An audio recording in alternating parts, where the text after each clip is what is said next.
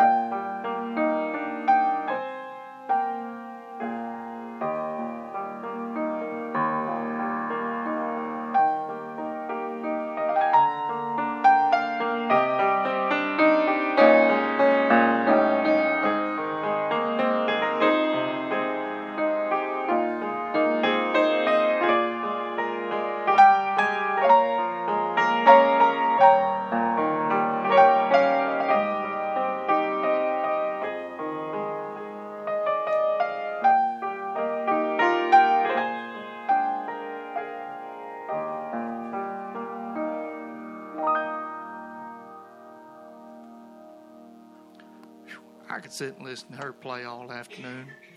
We'll welcome Miss Charlotte Kennedy back to Rocky Valley tonight. Mama's out gallivanting around Nashville, so y'all give her a hard time the next time you see her. She had previous engagement at TPAC. So, Charlotte, thank you for coming and playing. Charlotte is a blessing to her home church at First Baptist Lebanon, where she has been, I believe, she's been the instrumentalist there for 25 years, close to. Okay, all right. Don't want to show her age. She doesn't show her age, but she does a fabulous job. I'm going to hush. We're going to sing. Will you stand, choir, as we sing? Mighty to Save.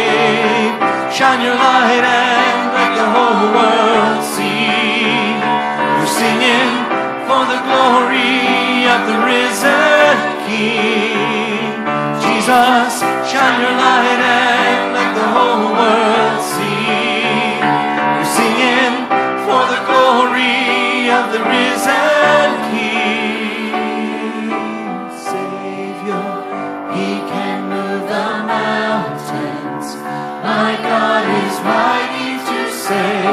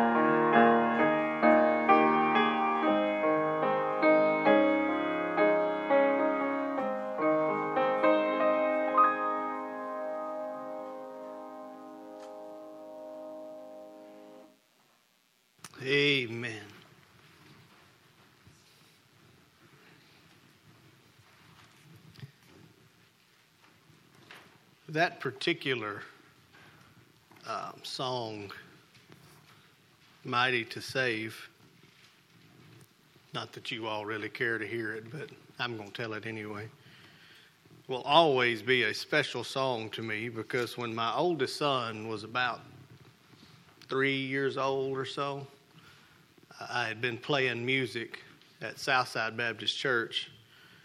And I was carrying him to the babysitters one morning, early in the morning. And you know how the radio is on, but it's not really in your mind, and it's kind of turned down. And that song was on the radio, and I wasn't paying attention to it, and he was in the back seat. And suddenly it got to the chorus, and to the top of his lungs he shouted, "Savior, it can move the mountains." And I turned around and I said, "Where'd you hear that?" He said, "Dad, you play it at church." And so that song will forever be etched in my memory. So thank you for that tonight. You guys don't sing it as well as he does, but you did a great attempt at it. The Gospel of Mark, chapter 5, verses 21 through 34 this evening. The healer is in. The healer is in. And I have actually, I've preached through this particular text before. It's been a few years. Matter of fact, according to my computer, it was back in 2015. So most of you probably don't remember, but we were in a different season. We preached it from a different place. But in light of some of the sickness that we are seeing in our church family, in light of some of the the testing and the results that are awaiting, and then the battles with illnesses that we're seeing in our church family, I really felt compelled this evening to change directions from where I had originally planned and come back into this text in the Gospel of Mark. And I want to ask you this question to kind of set the tone for the evening. Do you believe that there is still healing that needs to be done?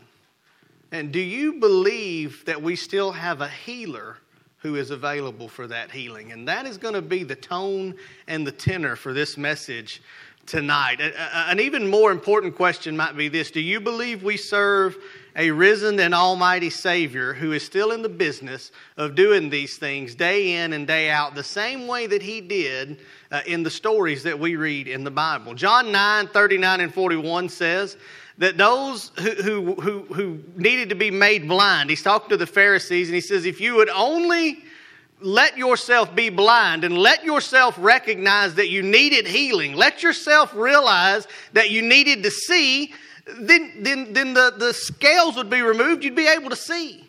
But he was talking to a hard-hearted bunch, and their pride, they didn't believe that they needed the Savior. In Mark 2 and 17, it says that he spoke to them when they asked him why he was seen with sinners, and he says, because I came to heal the ones that know they need a Savior. I didn't come to heal y'all because y'all think you're already right. You think you've already got it figured out.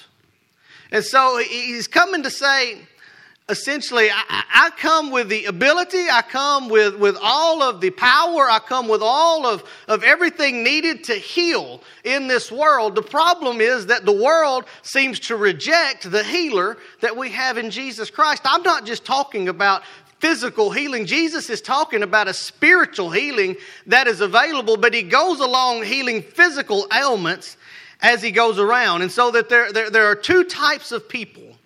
At the end of the day, there are only two types of people in this world: those who are healed by Jesus and those who never realize they need healing.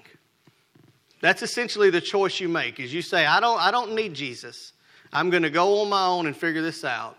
Or you say, I need Jesus, and you come to his throne of mercy and receive his healing. So, setting the stage for where we're at this point in the Gospel of Mark, Jesus has already been across the sea. He's been in a place called the Gadarenes. It's where he's healed a man that had been possessed by an entire legion of demons. He cast them into the swine. Remember this? He cast the demons into the swine. The swine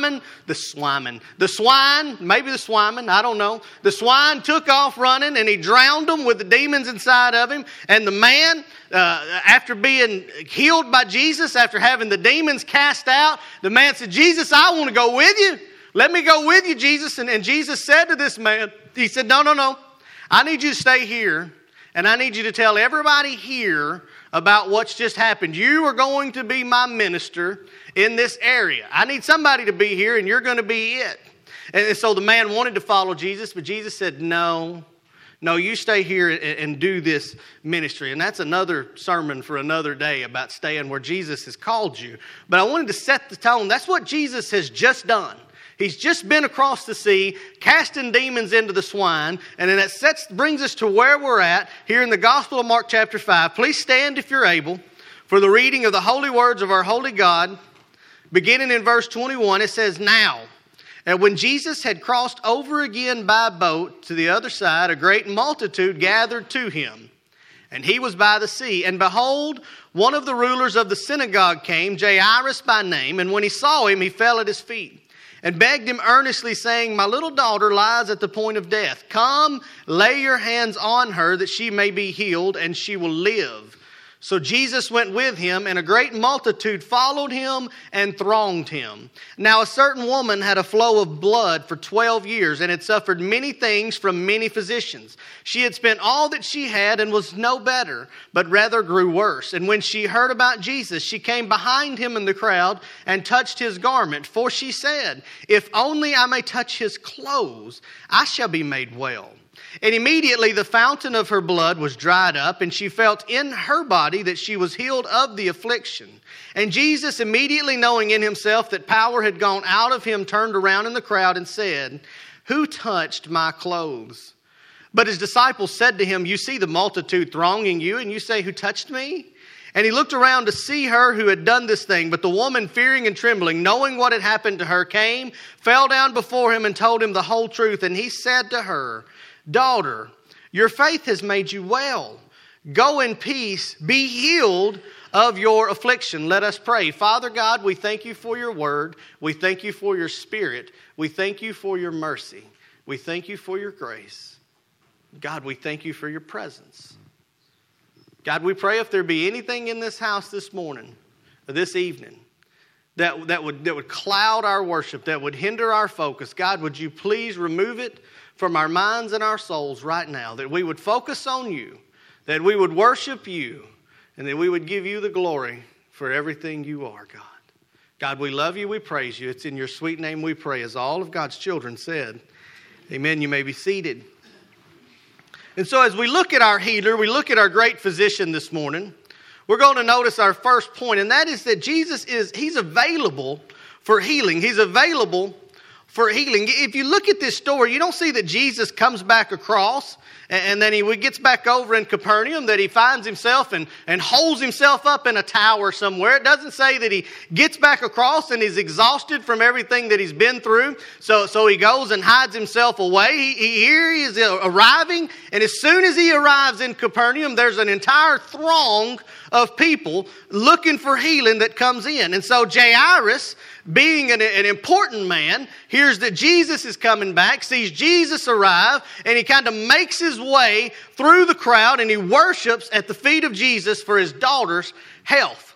And we see Jesus' accessibility painted right here in this picture. There was not a required appointment time that had to be set to come to the feet of Jesus to worship him. You didn't have to clear it with the disciples to set through the time for the purpose. And really, if you think about it, I mean, just think about the logistics of all this. It would have been perfectly justified. We wouldn't have thought anything crazy about Jesus is as the great healer with 12 disciples at his disposal if he would have said, "Okay, here's the deal. It's too hard for me to figure out what everybody needs when you all just throng around me in this way. So here's what you're going to do. I'm going to need you to talk to Peter. He's going to tell James, and then you got to book it through John to get the time in which you're going to come." But the good news is, when we go through this new booking system for time with the healer, when John brings you in, I'm going to be able to focus on you and you alone for that time. I need you to book this time with me, so that when Jairus came walking up, Peter said, "Wait a minute, I need to check your insurance card before you go in to see the healer and book this time out." But we don't see that that's what's going on. We just see that Jesus is readily accessible and readily available as Jairus comes to worship at his feet. Now I want you to imagine with me, a great, celebrity. Somebody give me a great celebrity. Oh, surely. I know you're thinking me right now, but I mean somebody besides me. Who's that? Elvis.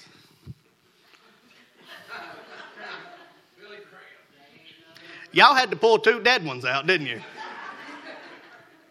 We'll go with Elvis. Elvis, well, imagine the crowd. Elvis come to Lebanon, all right? Prior to his death. We'll go that way. Y'all are bad at this game, by the way. Elvis come to Lebanon. And he's coming through town, and you've heard him singing in Memphis. You've heard about his singing down in Arkansas. You've heard what he did in Florida. You heard what he did on his way back up through Gulf Shores. And then when he turned, he went through Georgia singing them songs. He stopped in Atlanta. He had a sellout concert. He stopped in Chattanooga, and the whole world rocked. And suddenly, he's coming to Lebanon. He's going to sing at the old National Guard Armory. I don't know why, but that's where he's going to be. So he gets off the interstate, and he's walking. Don't know why there either. Imagine the people that would surround Elvis to be entertained.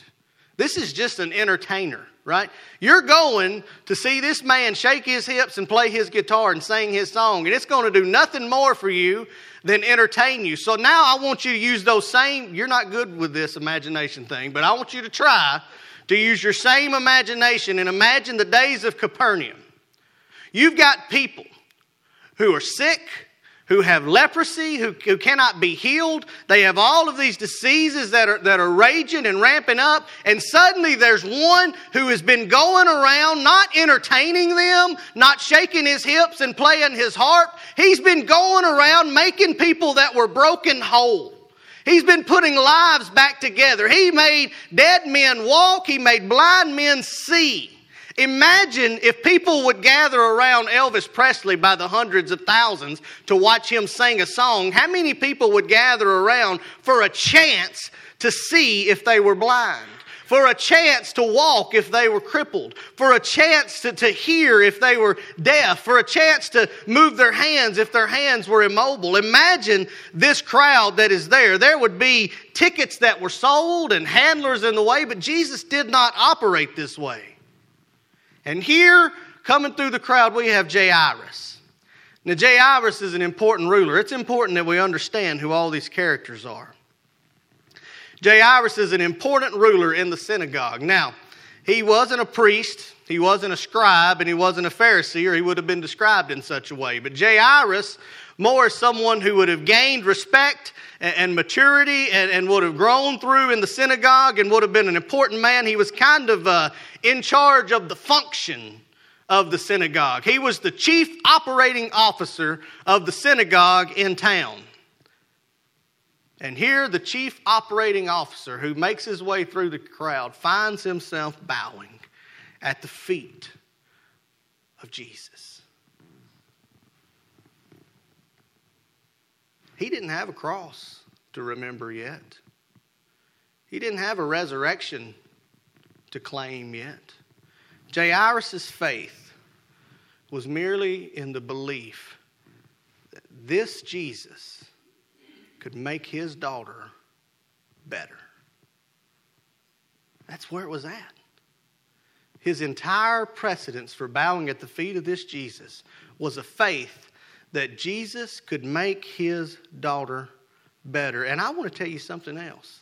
For this man who was so respected and so looked up to in that community to bow down at the feet of this Savior, I don't think he just had a faith that Jesus could make his daughter well.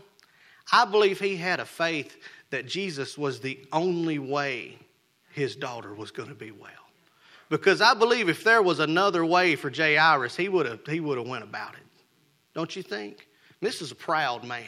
He wasn't going to just go to this Savior and bow at his feet if he thought there was another way. And Jesus is available for Jairus in all of this crowd. He takes notice of this man bowing at his feet. And I want to ask you a question, church.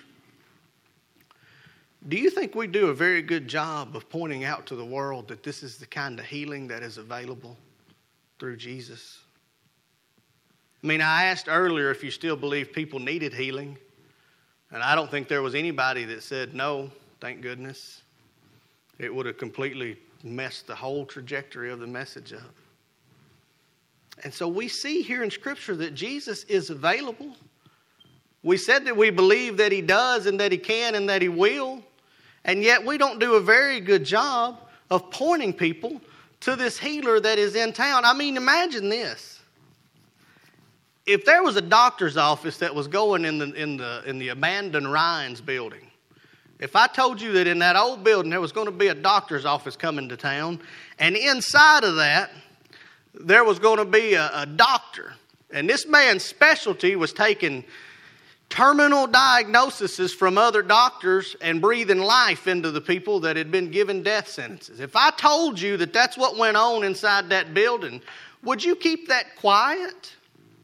Or would you not tell everybody that you ran into in the oncology ward, would you not tell them all, hey, you need to go down to the doctor in the old Ryan Steakhouse building because that's where healing happens.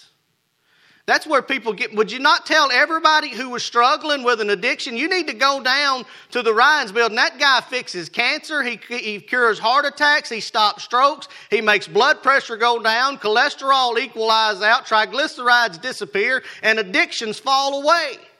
He's good at it. Well, of course we would tell everybody. If you wouldn't tell them, you'd be something wrong with you. But guess what? We've got a Savior that does all that. But you know what else he does? He goes one step further than doing all of those things. He takes a sinner bound for the gates of hell and he says, nope, that one's mine. Not only does he have a physical healing, but more importantly, he offers a spiritual healing that is an eternal satisfaction and an eternal glory, that a dirty old soul can be made white as snow. And what are we scared of, really? Are we scared that Jesus can't heal anymore? Are we afraid that if we bring it up and tell somebody that Jesus is available and they don't accept that, they don't believe what we have to say, that somehow we have failed? My friends, Scripture tells us we're just to sow seeds. We're just farmers casting seeds of the gospel everywhere we go, and the harvest is not ours anyway. If we could reap the harvest, I promise you we would do one thing. We would mess it up. But praise God, all he told me to do was just spread the gospel. You go out and sow the seeds, brother. I will reap the harvest. So what are we afraid of? Jesus is available for healing. Why would we not let people know? That's our calling, is to let people know. Let's move on to our second thing we're going to look at is not only is he available, but he's capable of healing. See, Jesus wouldn't be a very good physician if he said, I'm here, but when you got there, he didn't do anything, would he? Wouldn't be much of a physician if he did that. But we're going to see here in these verses that not only is he willing, but he's very, very much able. So as we go through this, we've introduced Jairus. We've obviously met Jesus. We knew who we were talking about there. Now all of a sudden, we've got this new character being introduced. It says a certain woman with a flow of blood for 12 years. So here on the scene, I want you to just think about this kind of a tale of two miracles almost going on. You've got Jairus, who has a daughter who is 12 years old. And you have a woman who, as long as Jairus' daughter has been alive, she's had a condition of the flow of blood. So you got Jairus' daughter and Jairus. You got the woman who's been bleeding for 12 years. She's been excommunicated. I want to make sure we understand. When it says she's had a flow of blood, there are attachments that go along with that. She's been basically pushed aside. She's been excommunicated. She's not been allowed to function within the community as a normal person.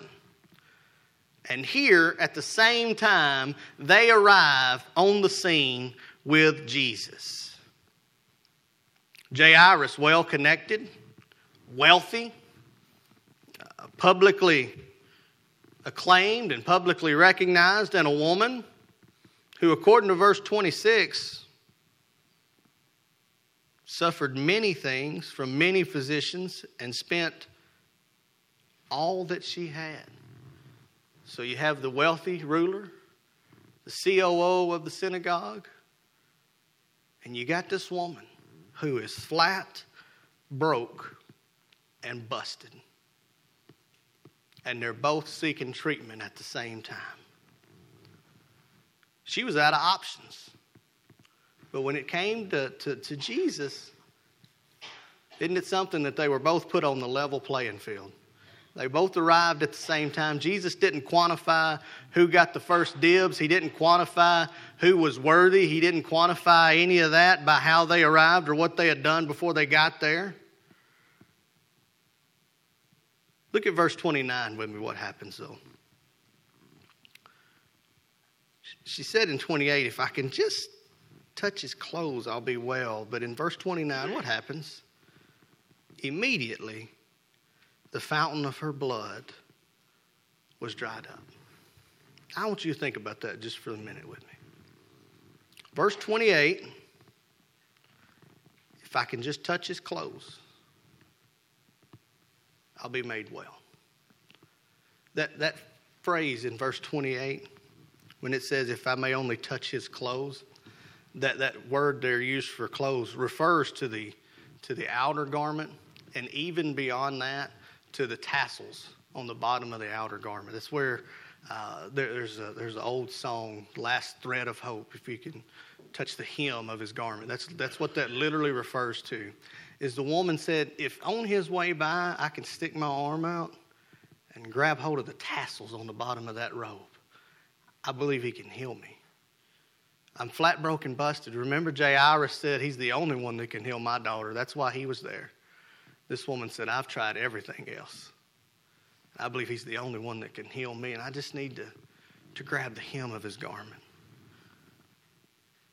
And immediately, the fountain of her blood was dried. Now tell me that that's not a capable healer, that the touch of the hem of his garment could stop a 12-year affliction immediately. It doesn't say Jesus turned around and prescribed to her an ointment and told her to dip in the Jordan River or walk to the Dead Sea. It said all she did was touch the hem of his garment, and Jesus, without ever even looking at her, immediately her affliction was healed. But Jesus, he don't stop there, does he? Because in verse 30 it says, your sneak attack didn't work, young lady. She said, I'm going to slide in here. I'm going to sneak under somebody's legs. I'm going to touch his garment. Ain't nobody going to know what happened. I'm going to be better, and we'll all be good. And Jesus said, whoa, Nelly. My power, I felt something. My countenance changed a little bit. Some of my virtue flowed out. There was one of my children, one of my babies, touched my garment. And something happened. So Jesus says, wait a minute. Who did that? Who touched my clothes? Now think about these disciples. Remember, there's a throng of people. These 12 disciples were probably trying their best to crowd around this Jesus whom they were following around. They're trying to protect him. Imagine Elvis's mod squad, right? They're probably all around him trying to take care of him. And so here they go, and Jesus, who's pushing through the crowd, and I can always imagine Peter, because I see myself a lot in Peter, and I believe he was in the front, cloak down, just pushing through the crowd, right? And Jesus is following behind him. And suddenly Jesus, in the middle of all this pushing, everybody's pushing and in on each other, and Jesus says, whoa, boys, somebody touched me. And the disciples, who are probably a little frustrated, said, no kidding, Jesus. There's people everywhere. I'd be shocked if somebody didn't touch you. Why are you stopping because somebody touched you? We're trying to just get through this crowd, and here you are stopping to proclaim the obvious that somebody has touched you. Jesus said, that's not what I'm talking about, boys. I'm not talking about somebody bumped into me or somebody knocked something over into me. Somebody who had faith in me reached out to me, and the power flowed out of me and into them, and they've been made whole, but I need to talk to them for a minute. Who touched me? And I believe Jesus was quite authoritative when he spoke that. You see, the disciples find themselves kind of like us. We don't always do a very good job of sharing that healing is available. And sometimes we get so insensitive to those around us who are trying to get a touch at Jesus, we do everything we can to keep them from him. We do everything we can to hide this Savior under a bushel. But Jesus still notices them, just like he did this woman. Let's look at the rest of the text this evening. Because Jesus is not only available and he's not only capable, but Jesus is complete in his healing. He said, who touched me? And he looked around to see her who had done this thing. The woman, fearing and trembling, knowing what had happened to her, came and fell before him. And she confessed everything. It doesn't say, what she came and fell before him and said, Jesus, thank you for making my blood flow. No, she came and told him the whole truth. Now, I taught you guys a Greek word this morning. I'm going to teach you another one this evening. That Greek word for the whole truth, you know what that means? All of it. She confessed. That's what that means. She came before the Savior. And I don't believe she said, Jesus, you fixed my blood flow, thank you. I don't believe she said, Jesus, I used to have a blood problem. I believe she stood before Jesus and she started at the beginning and said, Jesus, Jesus, Jesus, Jesus, Jesus. And she confessed the whole truth to him. And look what he says to her. Daughter. Isn't that a cool word? Daughter. Think about that. This woman had been excommunicated. She'd been cast aside. She'd been looked down upon. She'd been sick for 12 years. She'd been shunned. And what's Jesus say to her? Daughter. Think about the power in that statement alone for someone who had been struggling for so long to find their place, that he would reach down and say, you're my daughter. But he gets even better. He says, daughter, your faith has made you well.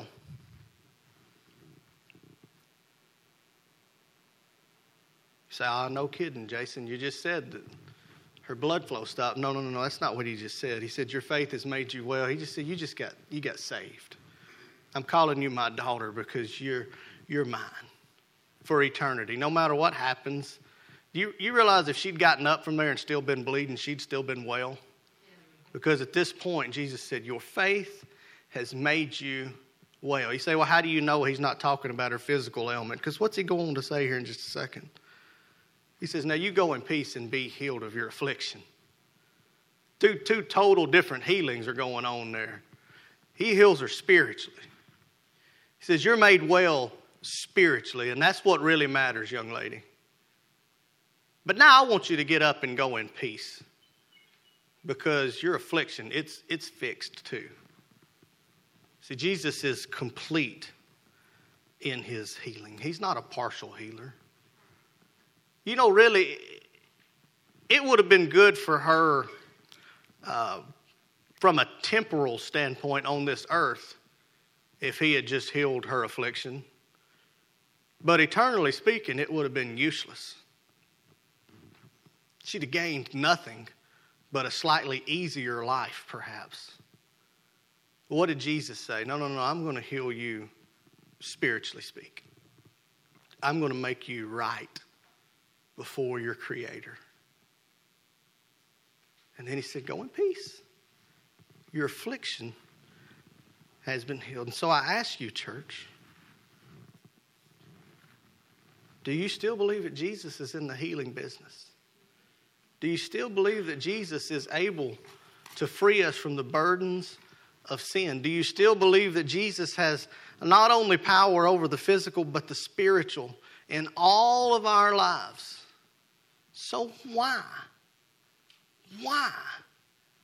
do we carry these burdens on our own? Why do we battle these battles by ourselves?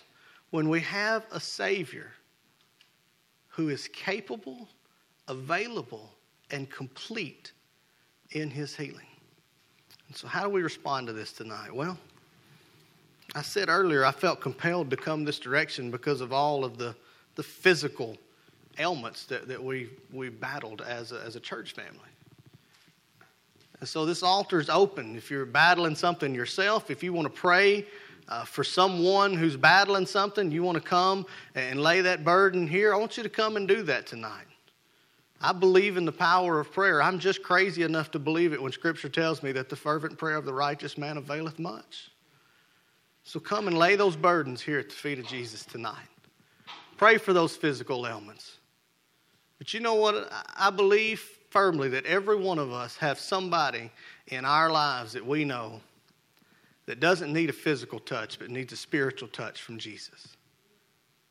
And so tonight, I'm going to ask you to take it a step further. Not just pray for the physical ailments of those in our churches or in our families, but I want you to pray for the spiritual warfare going on in somebody's life right now, that they would hear a word from God, that he would convict their soul, and that they would turn to him and be made well.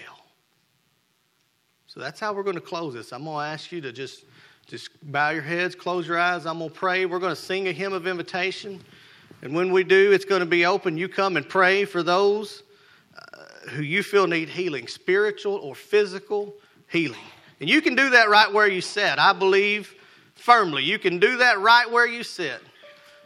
But there's something special about coming to the altar of the Lord and saying, this is where I leave it. So let's pray. Father God, I thank you that you are a healing Savior. I thank you that you're the same Savior who healed the flow of blood from that lady, that certain specific lady, with the touch of the hem of a garment, God. And God, I believe if you were capable of that, you're capable of overcoming any affliction that we endure as a church family, Lord. Any physical ailment, any surgery, Lord God, any testing, any procedures that we have going on in our lives, God, I believe that you are available and capable of completely healing those ailments, God. God, I believe that you are capable, available, and completely able to heal our broken relationships, God. God, I believe firmly that you are completely and totally capable and available to save souls still, God. So, God, burden our hearts to prayer at this time. And God, we will give you the glory and the honor. It is in your precious name that we pray. Amen. Thanks again for joining in. We sincerely hope that this has blessed you in some way. If you have any further questions, feel free to give us a call or check us out on the web at www.rockyvalleybaptist.org. Thank you and have a blessed day.